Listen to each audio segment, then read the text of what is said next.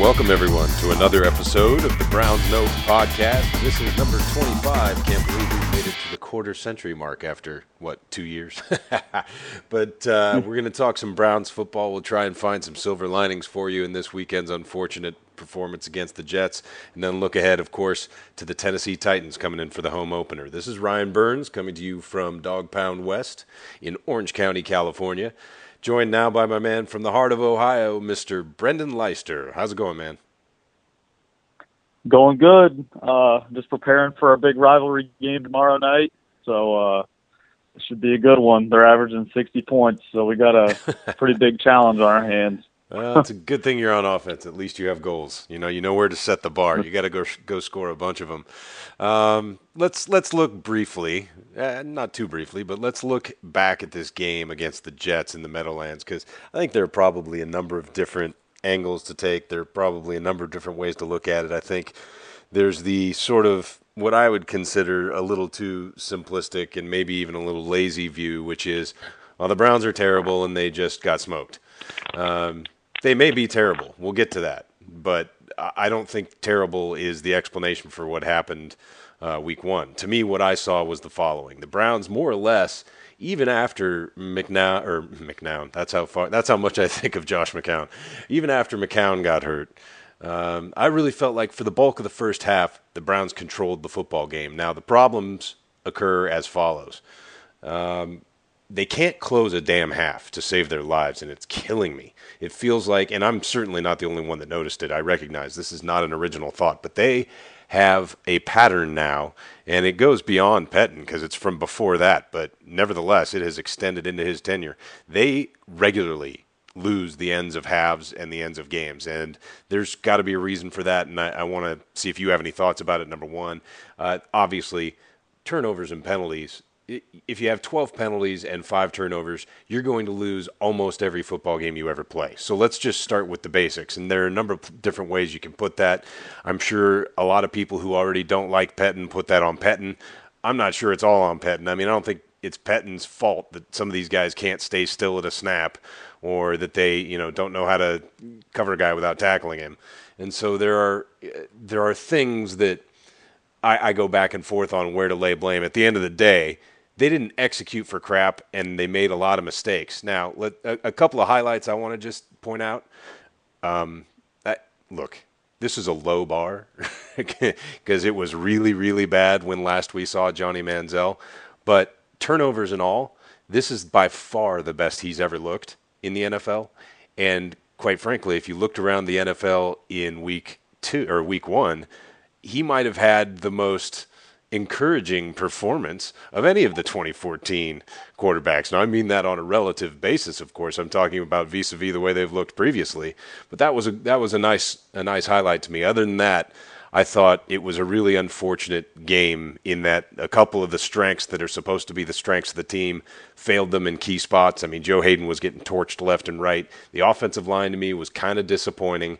And then, of course, the final hammer, which was really the discouraging point to me, was the entire second half of the game when Chris Ivory was gashing them in uh, in what has become a familiar theme of the team not being able to stop anybody on the ground. So that's how I saw the game. Obviously, if a couple of plays in the first half go a little bit differently, it might be an entirely different game. Specifically, the you know Marshall ripping the the interception away from Gibson, and then the Browns totally failing to jump on that snap, that errant snap that somehow Fitzpatrick made the play on.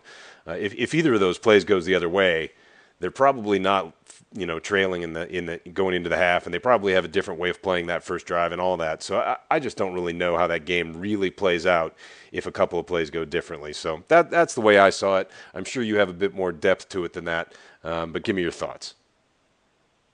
Um, first of all, I I was encouraged by the first drive. I will say. I mean, Josh McCown led him down the field. How many plays was it? 15, 17? Oh, it was a beautiful. I think it was the longest drive. drive. Yeah, I mean that's against the Jets defense, who I mean, as the game went on, they kind of proved to be pretty stingy. I think this season we'll probably see that they're pretty good. So that was encouraging to me. Obviously, McCown has to protect himself. He can't get hurt that way and go out of the game. But I thought that his play on that one drive and the way that the offense executed was encouraging. Um, obviously, from there, It was discouraging the way that they committed so many penalties. They couldn't stay on schedule because of the penalties. You know, they'd have a long run on the third down by Manziel, and then it'd get called back by a hold. I think that happened twice, twice or three times. There was just so many plays where, you know, it looked like they were doing something good, and then it would just get called back, and that that can't happen. That's so, um, you know, deflating to an offense, deflating to a team when you feel like you're doing something, and then all of a sudden you just Oh, and for, yourself for a young the- quarterback, especially. Yeah, exactly. And I mean, Manziel kept, you know, standing there, making, trying to make throws, trying to make plays. I think uh, I just got done reading uh, that, that article by I think Mary Kay Cabot. Uh, it was about John DeFilippo talking about Manziel and how uh, he still believes he has a chance to be a very good quarterback in the NFL and everything. And one of the things he talked about in that was understanding situational football. And that kind of struck me because I think in the second half, Manziel was kind of trying to, you know, make the big play here and there and really hold the ball and, you know, try to push the ball down the field when sometimes you just got to take what the defense gives them, you know, try to move the chains. You can't score 14 points on one drive. So that's something I think he really needs to improve on. And, and you know, that'll come with experience. Um, some things that were really discouraging to me were as I was watching the game live, I will admit I haven't been able to watch it over and until football season ends for me, I probably won't get to watch any games over again because I'm just too busy. But uh, something that was really discouraging was like the offensive line and the run game. I mean, I thought in pass protection they were excellent. You know, there wasn't really any plays where I was like, "Wow, that's on the O line." You know, the pass protection was good, but the run run blocking didn't look that great. At the same time, Isaiah Crowell, his vision is terrible. God, he looked awful. And he has didn't a he? That was really disappointing. Yeah, he has a very bad feel for setting up blocks. Also, I mean, he, he just he likes to run into the back of his lineman. It's it's very hard to watch sometimes, especially when they try to run outside zone, and he can't see the cutback lanes and he can't find the holes. You know, that's difficult. And you know, Duke Johnson was coming off the concussion, and and Draughn, I mean, that guy, he's not good at all. So I'm I'm looking forward to Robert Turbin coming back because maybe he'll you know, bring something a little different. But um, and then the other another position I was discouraged by, obviously, as you mentioned, was just the defensive back play. You know, Whitner wasn't making tackles that he usually makes. You know, last year I thought he had a great year. He really didn't have a good first game, in my opinion. Haden didn't play well at all. He was torched by Marshall, as you said. I mean, Gibson, he made a pick. You know, he has a very, uh, he has a great knack for being around the ball, making interceptions. But I mean, you can't give one away like that. You know, you can't fumble the ball and Oh, get a pick. Think especially in the opposing red zone. I mean, especially in the opposing red zone, they've got a chance to get in and score a touchdown or at least get three points out of that. You have to protect the football when you have it. I don't care what position you play. Yeah, absolutely. And just, you know, plays like that, it seems like the whole game there's just, you know, it looks like they're driving. It looks like, you know, they're turning it around. They're getting a turnover. They're they're about to make a play. They're about to come back. They're about to, you know, take the game over maybe and and then they just keep shooting themselves in the foot. And I know that people say, you know, and and I can't say that I disagree necessarily, but people say that's just the way the Browns are.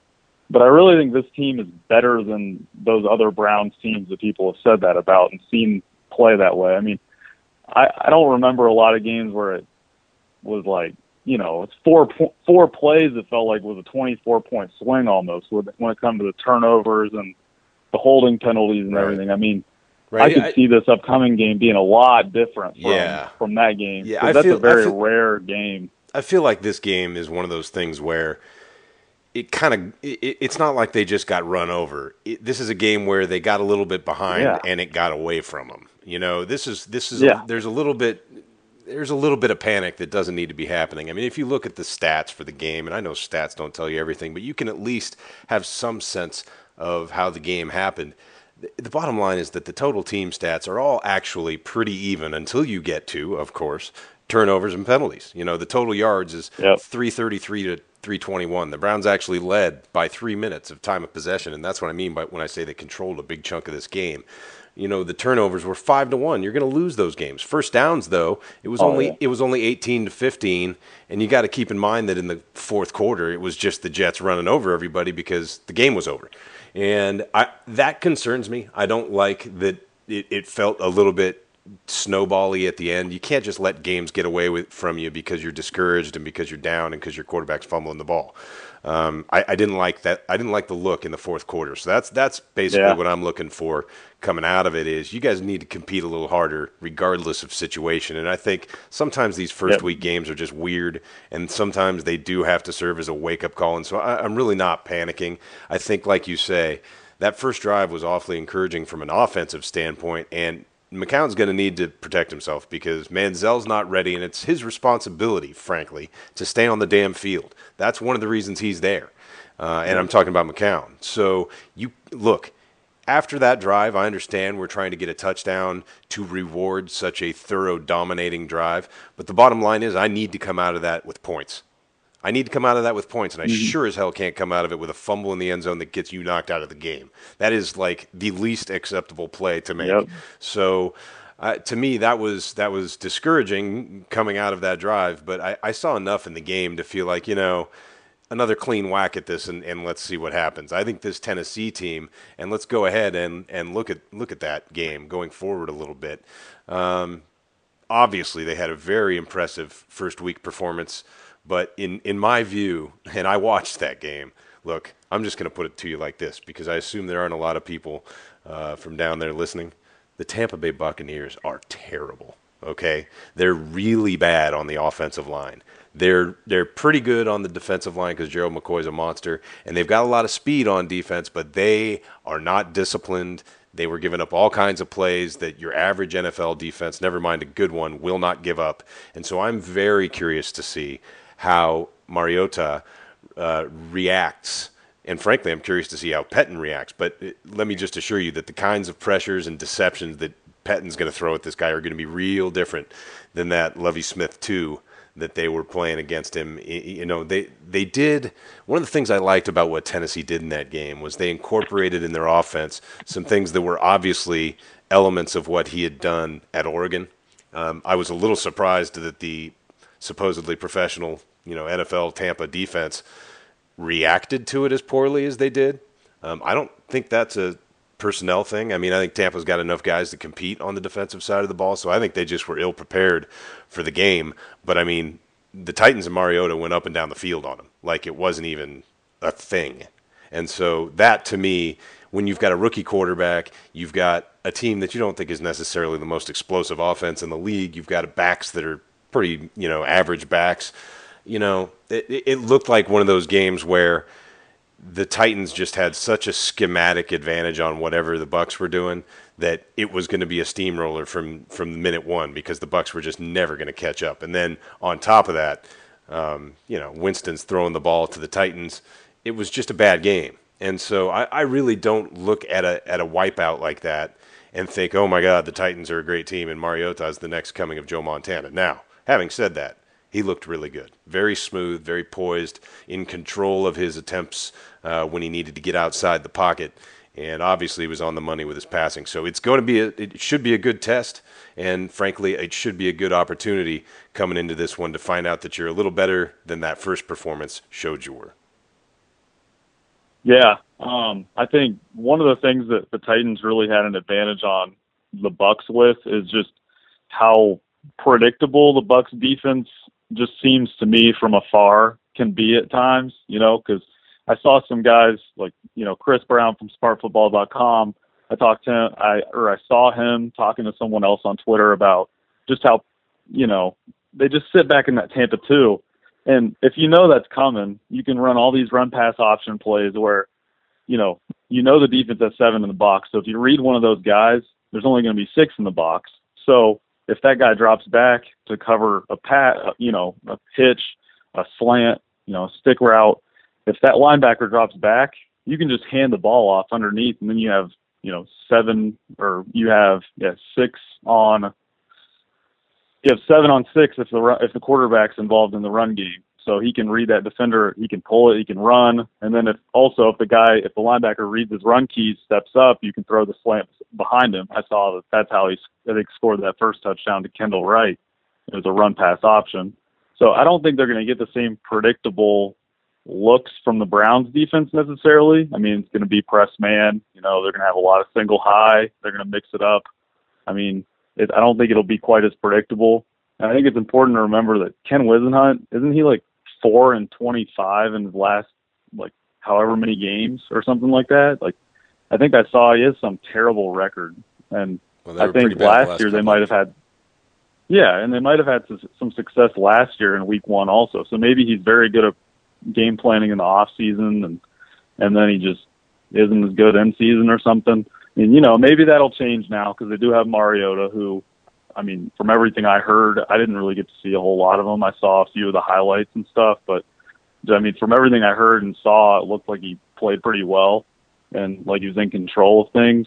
Um, but I would expect, you know, the Browns to come after him a little bit, mix up their pressures, um, you know, play a lot of press man, which, you know, that should be in the Browns' favor this week because I don't really think the Titans have good receivers like the Jets do. You know, Decker and Marshall are a much different type of duo, and also um, Owusu, who played very well. He looks like a, you know, NFL caliber receiver for sure you know, I don't think the Titans have those kind of guys. They have Kendall Wright, who's good, but other than him, I don't see a lot of other threats on that offense.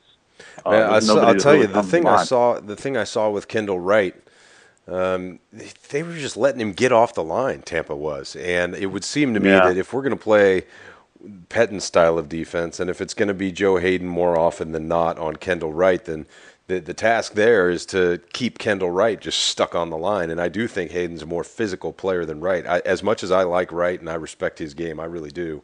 Um, I, I, think that's not what that's not what I think of when I think of Kendall Wright. I'm not thinking of a big physical guy that's going to beat you necessarily at the catch point too frequently, mm-hmm. and he's not going to use force at the line to get free. Now they do have some guys that are potentially explosive, guys like Hunter and and and they've got you know they've got DGB on this team, but obviously yeah. he's going to have a limited role as he learns, and and you know there's been such inconsistency from all these other guys. It's hard to look at any of them as a great threat. But then again, maybe some of that is they've just had such lackluster quarter play and quarterback play in recent years, and some of it will be remedied by having Mariota in there. Uh, you know, I want to ask you about something you mentioned. You started to talk about the pass rush a little bit, and that was something that we haven't really discussed but has yeah. to be, has to be alarming not only to Browns fans, but I assume Mike Pettine and Jim O'Neill dug into that immediately because it was really disheartening.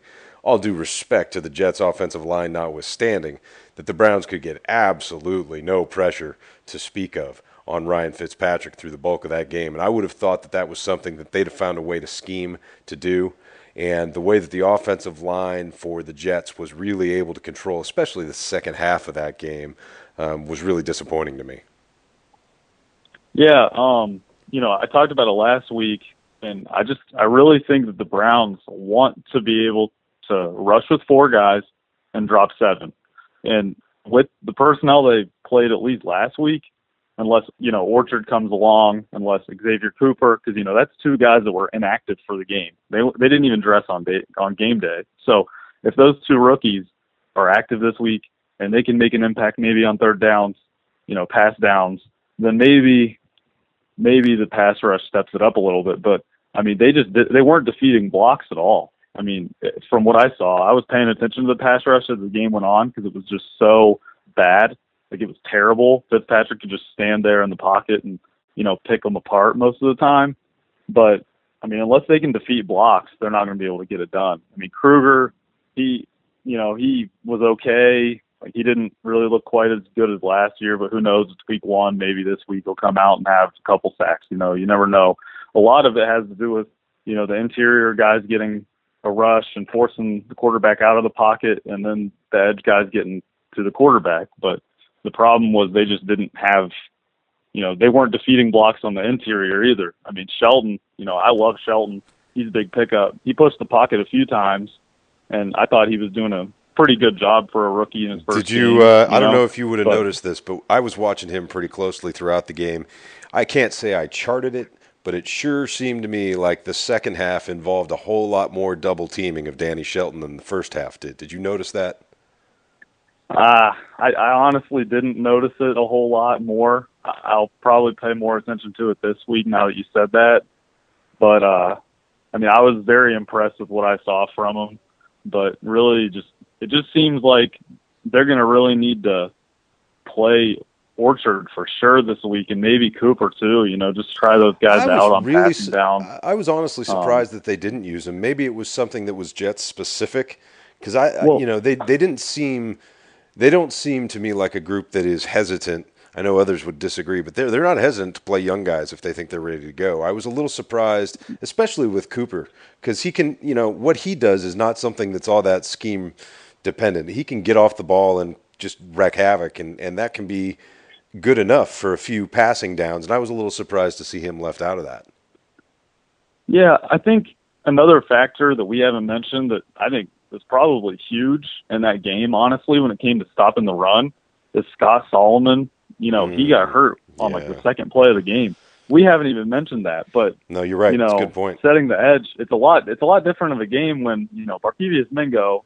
I think he's very good against the run. I know a lot of people don't think he is, but I do. I think he is. And uh but he looked like he was on a pitch count to me. Like he just he wasn't playing oh, he had lot. To be. He only not, played. I, I read yeah. the stat. He only played something like twelve or thirteen snaps. Yeah, there you go. I didn't even look that up, but yeah. So he was mostly dropping in coverage from what I saw. And you know, he wasn't a rushing the quarterback. Yeah, he did exactly. He dropped back in coverage, gained depth, got under that route. You know, Fitzpatrick threw a great ball into the end zone, and Mingo tipped it. So you know, it looked like he's showing improvements there. But I mean, when he's on a pitch count and then Scott Solomon goes out second or third play of the game, and then you're kind of limited yeah. with, with what you can do. Yeah. You got to play a lot of Armonty Bryant. You know, Armonty Bryant, I think, played a ton in that game, whether it was at defensive end or outside linebacker. And, you know, I was watching, uh, and throughout the game, another thing I saw, it looked like John Hughes was even playing a little bit of defensive end, like like on the opposite side of you know Kruger lines up at rush, and then there's an open side end on the other side. Or yeah, I guess they were flipping back and forth, but there was a play where I saw Hughes was like a contained player, and that was just very weird to me. And that was one of those plays I think where Ivory got outside.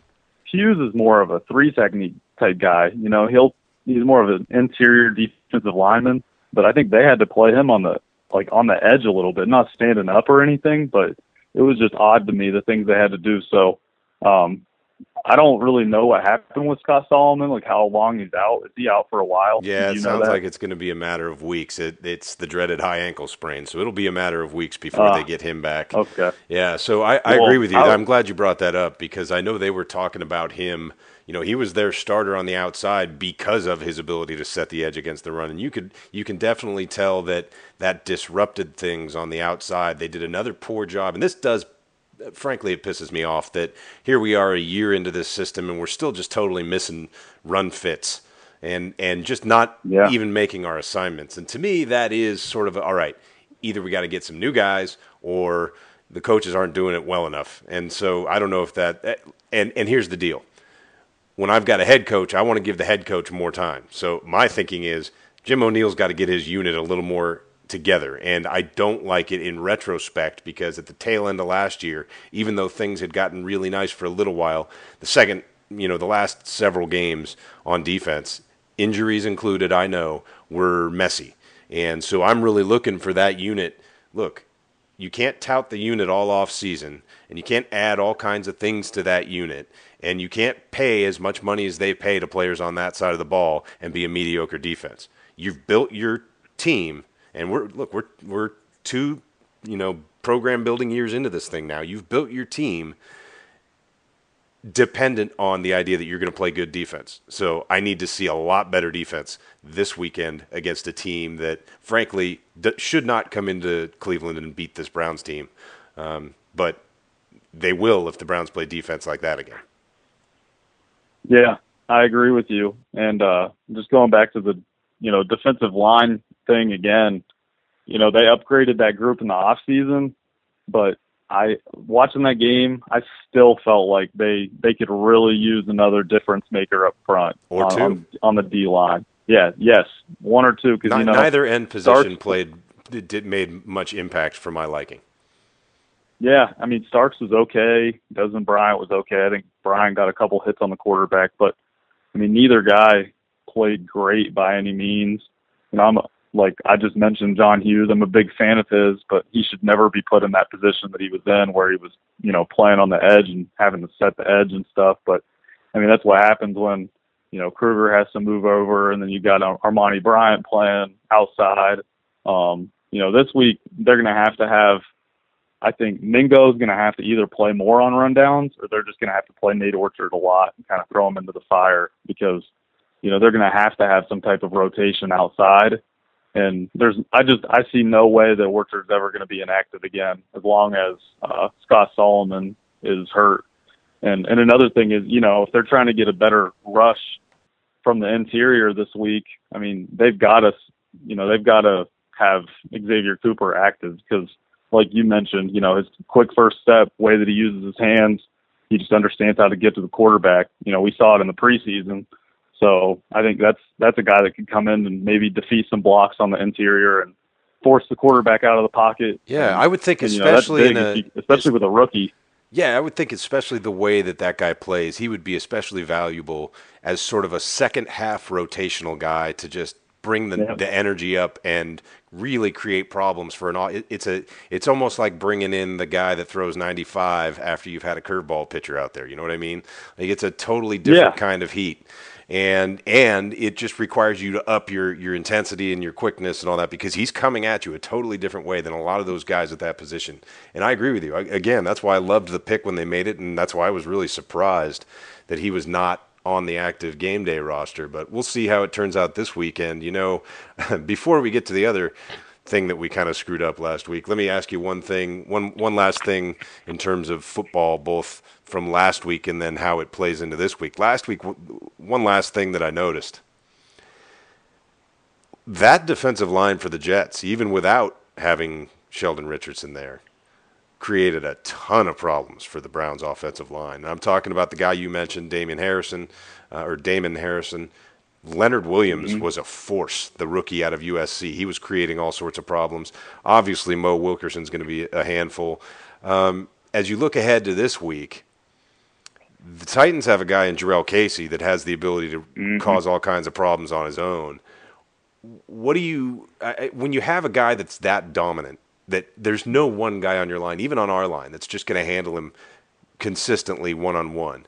How does that affect what you have to do from a design standpoint on the offensive side of the ball?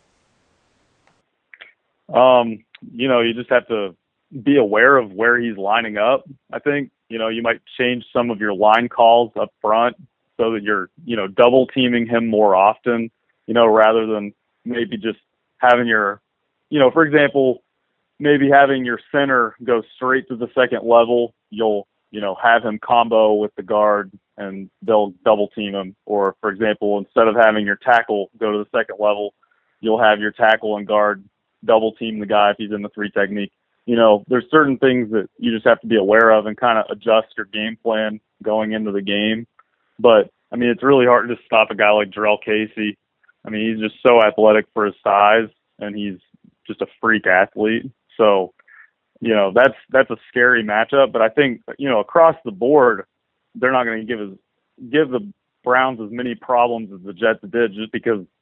I mean, it looked like the Jets to me, they had three guys that could really play up front. They I mean, do. Leonard Williams and they have a lot more coming. I thought. Yeah, the the, the, yeah, the exactly. Jets are going to be good. I think I agree with your earlier statement. I, I think we're going to find out as this year plays out that the Jets are a really good defense. Obviously, uh, they they sounds like maybe they dodged. a good team. Yeah, maybe a good team. You're right because because you know there were there were people that thought their offense was going to be pretty reasonably good. I mean, I know from a fantasy side there were guys like Sigmund Bloom talking about the Chan Gailey effect on the kind of personnel they had there, and I, I that you know that made sense to me. I still didn't love all the personnel, but Fitzgerald's a smart enough, or Fitzgerald, Fitzpatrick's a smart enough quarterback that he's going to make yes. the right decision most of the time in terms of getting you into the right play. He's going to make some mistakes throwing the ball, but all quarterbacks do.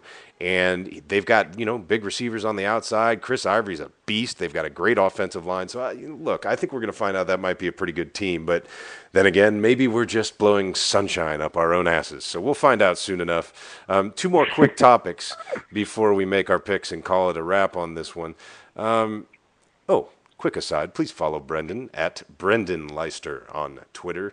And you can follow me, Ryan Burns, at FTBL Sickness. Um, but two more things I noticed, Brendan. Um, first, what did you think of the uh, the Terrelle Pryor move?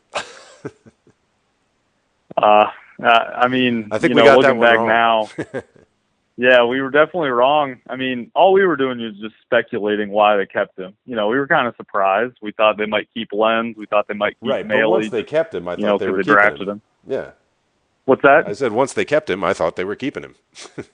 Yeah, exactly. That's that's the way it felt. But you know, Pettine I think said in a press conference that he was the 53rd guy or something. So that was, you know, he he just kind of made it off potential and, you know, would have. And I remember him saying even before they cut him, he said something like it was before the final cuts, and and Pettine goes, you know, it'd be a really big leap of faith for us to keep a guy like that just based off potential. And then they actually kept him, and that surprised me.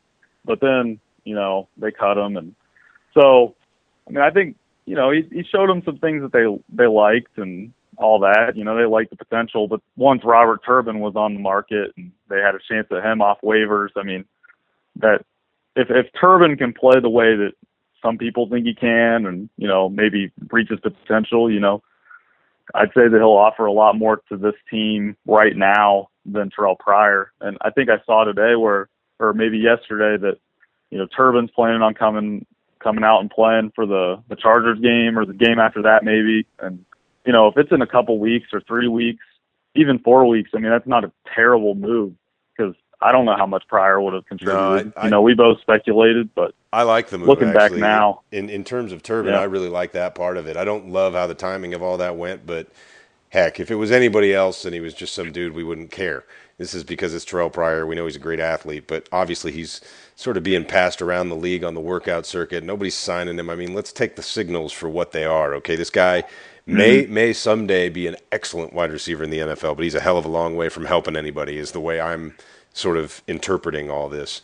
Now, one last thing. How about a quick diagnosis of what you saw from Johnny? You know, I thought his, you know, you're going to see some of his bad habits creep up. Like he will escape the pocket a little sooner on some plays than I like. You do see that occasionally he's going to drop his eyes, but I think on the whole, the progress is extremely evident. I mean, the feet look uh, night and day better.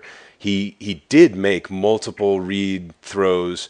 Um, obviously, the first touchdown to me was just, hey, Benjamin ran past the guy, and uh, Manziel had recognized the appropriate coverage from pre-snap and knew it was there. So I thought that was a good job to make the play, especially in there basically on your first snap. And then I actually saw enough to be encouraged that if this guy doesn't have to play right now, we might have something interesting on our hands round about the end of this season. yeah, it's it's I was impressed. You know, it was it was exciting early in that game when he came in and then you know his first I think his first throw wasn't at the touchdown. So you know that was impressive. I mean he, he looked off the safety on that play. He went back. You know he knew where he was going the whole play. I actually saw that at the top of the screen. You know before the play it's what third and 18 or third and 19 and I was like well Benjamin's got press. So how about you just throw at him? And then Benjamin goes deep, runs past him, and it's a touchdown. So that was kind of cool. But I mean, that was a great throw by Manziel, great read. You know, like you said, his feet look a lot better, and I think I said it on the podcast last week, maybe.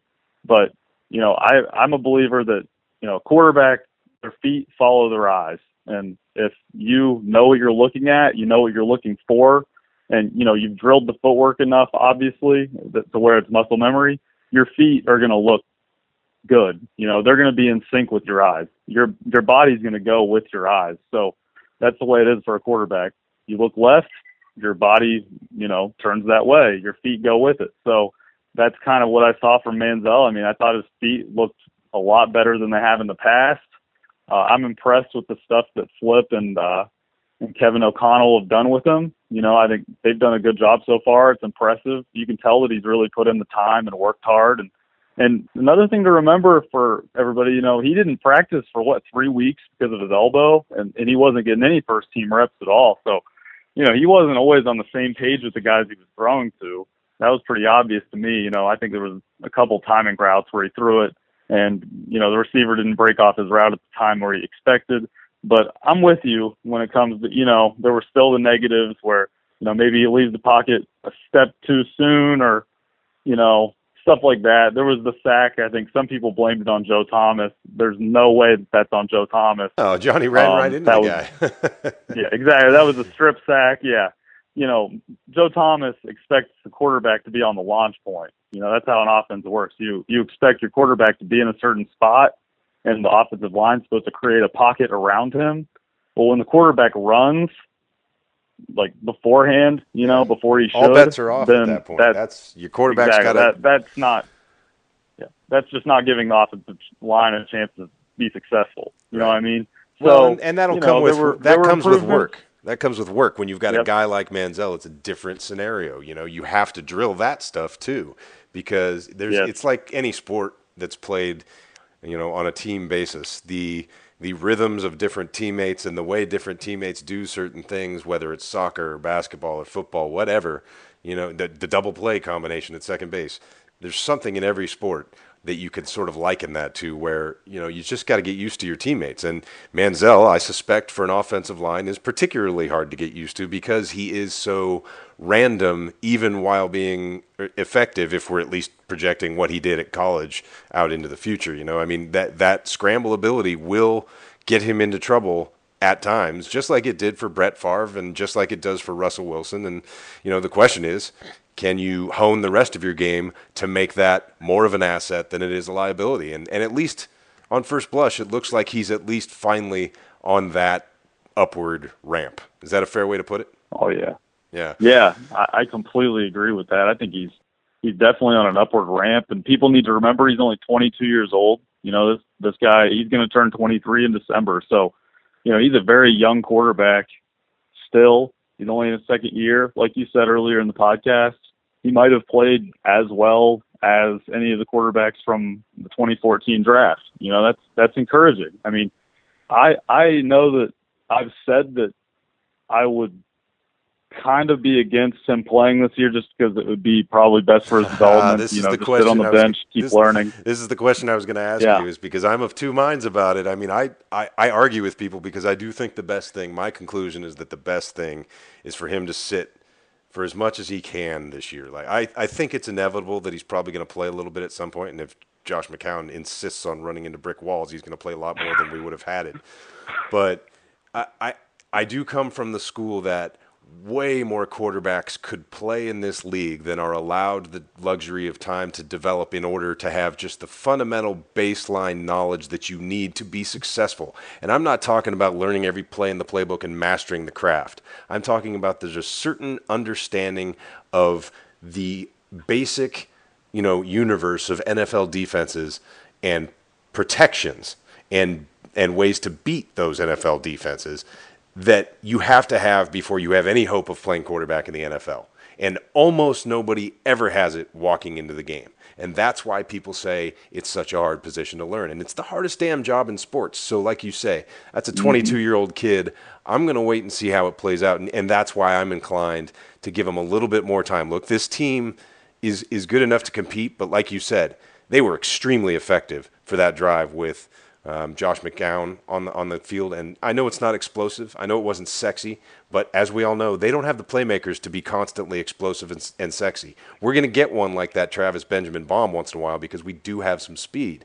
But once you go beyond that, this team has to be methodical. It has to control the game. It is built to play the kind of football it played on that first drive. Now, obviously, it needs to finish it with touchdowns. But in my view, it was a lot more effective and efficient with McCown out there. And so, either way I look at it right now, McCown is the better quarterback, so he ought to be playing. And for me, I think that's what's better for Manziel. Yeah, um, you know, I see both sides of it. That that's what's very hard for me because, like, I think Manziel's the kind of guy that, especially right now, with the way it seems like he is, trial by you fire, know, with his mature, what? Yeah, just the maturing. You know, just throw him maybe in there, before. Yeah. You know, the way that he was so hard on himself and everything like that. Like it just seemed like maybe, you know, if he would have really well, like like we saw last year, I guess. You know, he was so bad last year, and and you know that led to him probably getting very down on himself and his issues getting you know spiraling downward to where he had to go to rehab. But now, you know, it seems like there's more of a base you know, underneath him now with his, you know, structure in his life and everything. He has coaches that want him to succeed. I don't know if Kyle Shanahan really cared much about Johnny Manziel. Um, I don't know much about how Dowell Loggains felt about him, but I've heard all negative things pretty much when it came to the way that he dealt with him. Um, so I think, you know, now I could see it working where, you know, Manziel's thrown out there. McCown, you know, he's there to support him, help him through everything, you know, help him learn in the quarterback's room, you know, after games, learn from his mistakes. But then at the same time, I agree with you. I think McCown is a more efficient, better, consistent quarterback right now, even with his, you know, the mistakes that McCown is going to make. Like we talked about in the last podcast, he's yeah, going to. Let's make a disclaimer. None of us are saying that Josh McCown is a really good quarterback here. Yeah. exactly. We're not saying that. It's just at this point, I think he gives the chance or he gives the team a better chance to win at this moment just because of his experience, you know, the way that he can make throws, um, in the offense. He knows where to go with the ball, things like that. Where Manziel's not going to be as consistent with it right now, not as efficient. Um, so I, I just I see both sides, and I think you know Mandel. While I said he can learn from his own mistakes on film, well, he can learn from McCown's mistakes too. You know, they're both in the quarterbacks meetings. You know, watching the film together, learning from each other's mistakes. So you know, that can help Manziel also. So I think the most important thing for Manziel, whether he's playing or not, is to just make sure that he keeps focusing on what he can control, taking it one day at a time, focusing on getting better. But um, but right now, I, I side with you and just having McCown start and then Manziel, you know, learning on the bench right now, and then when the time comes, when he's ready, or when you know McCown runs into a brick wall again, throw Manziel back out there and see what he's got. Yeah, you know, I, I, I can see it both ways because I, I do I'm receptive to the idea that maybe Manziel is the kind of kid that's going to learn really really exponentially fast while he's playing. Yeah. Um, so I, I, yep. I, don't know, um, but obviously I don't get to make the decision. So oh well. Uh, what are you about your thoughts on this weekend's game? It sounded like you were a little a little optimistic. Give me a pick, and we'll call this one. A, we'll call it a day here. Mm, well, um, in the coach's office uh, at Rittman, we do a, a pool each week. You know, we pick 10 games. Uh, you know, it's like seven high school, two college, and one NFL, I think. And this week's NFL game was the Browns and, and the Titans. And every coach in there except two of us picked the Titans. So I'm going to go with the Browns. Um, I'm going to pick them. About about 20 to 17 Browns. I like it. I will echo it. I think 20 to 17 is a good score. I'd love to see us score a few more touchdowns than that, but um, as long as we don't go down three touchdowns again or four touchdowns to the Tennessee Titans, this time we're at home. We ought not. Uh, we ought to have a decent ball game. So looking forward to it. Hopefully they give us a little more to cheer for embark for this Sunday than they did last. And we'll be back here again next weekend or next week to break it down for you, talk about the following weekend's game, and uh, hopefully celebrate a Browns win. This has been episode 25 of the Browns Note podcast. That was Brendan Leister, and you can follow him at Brendan Leister on Twitter. You can follow me, Ryan Burns, at FTBL Sickness. Thanks for listening, everybody. Talk to you next week. Go Browns!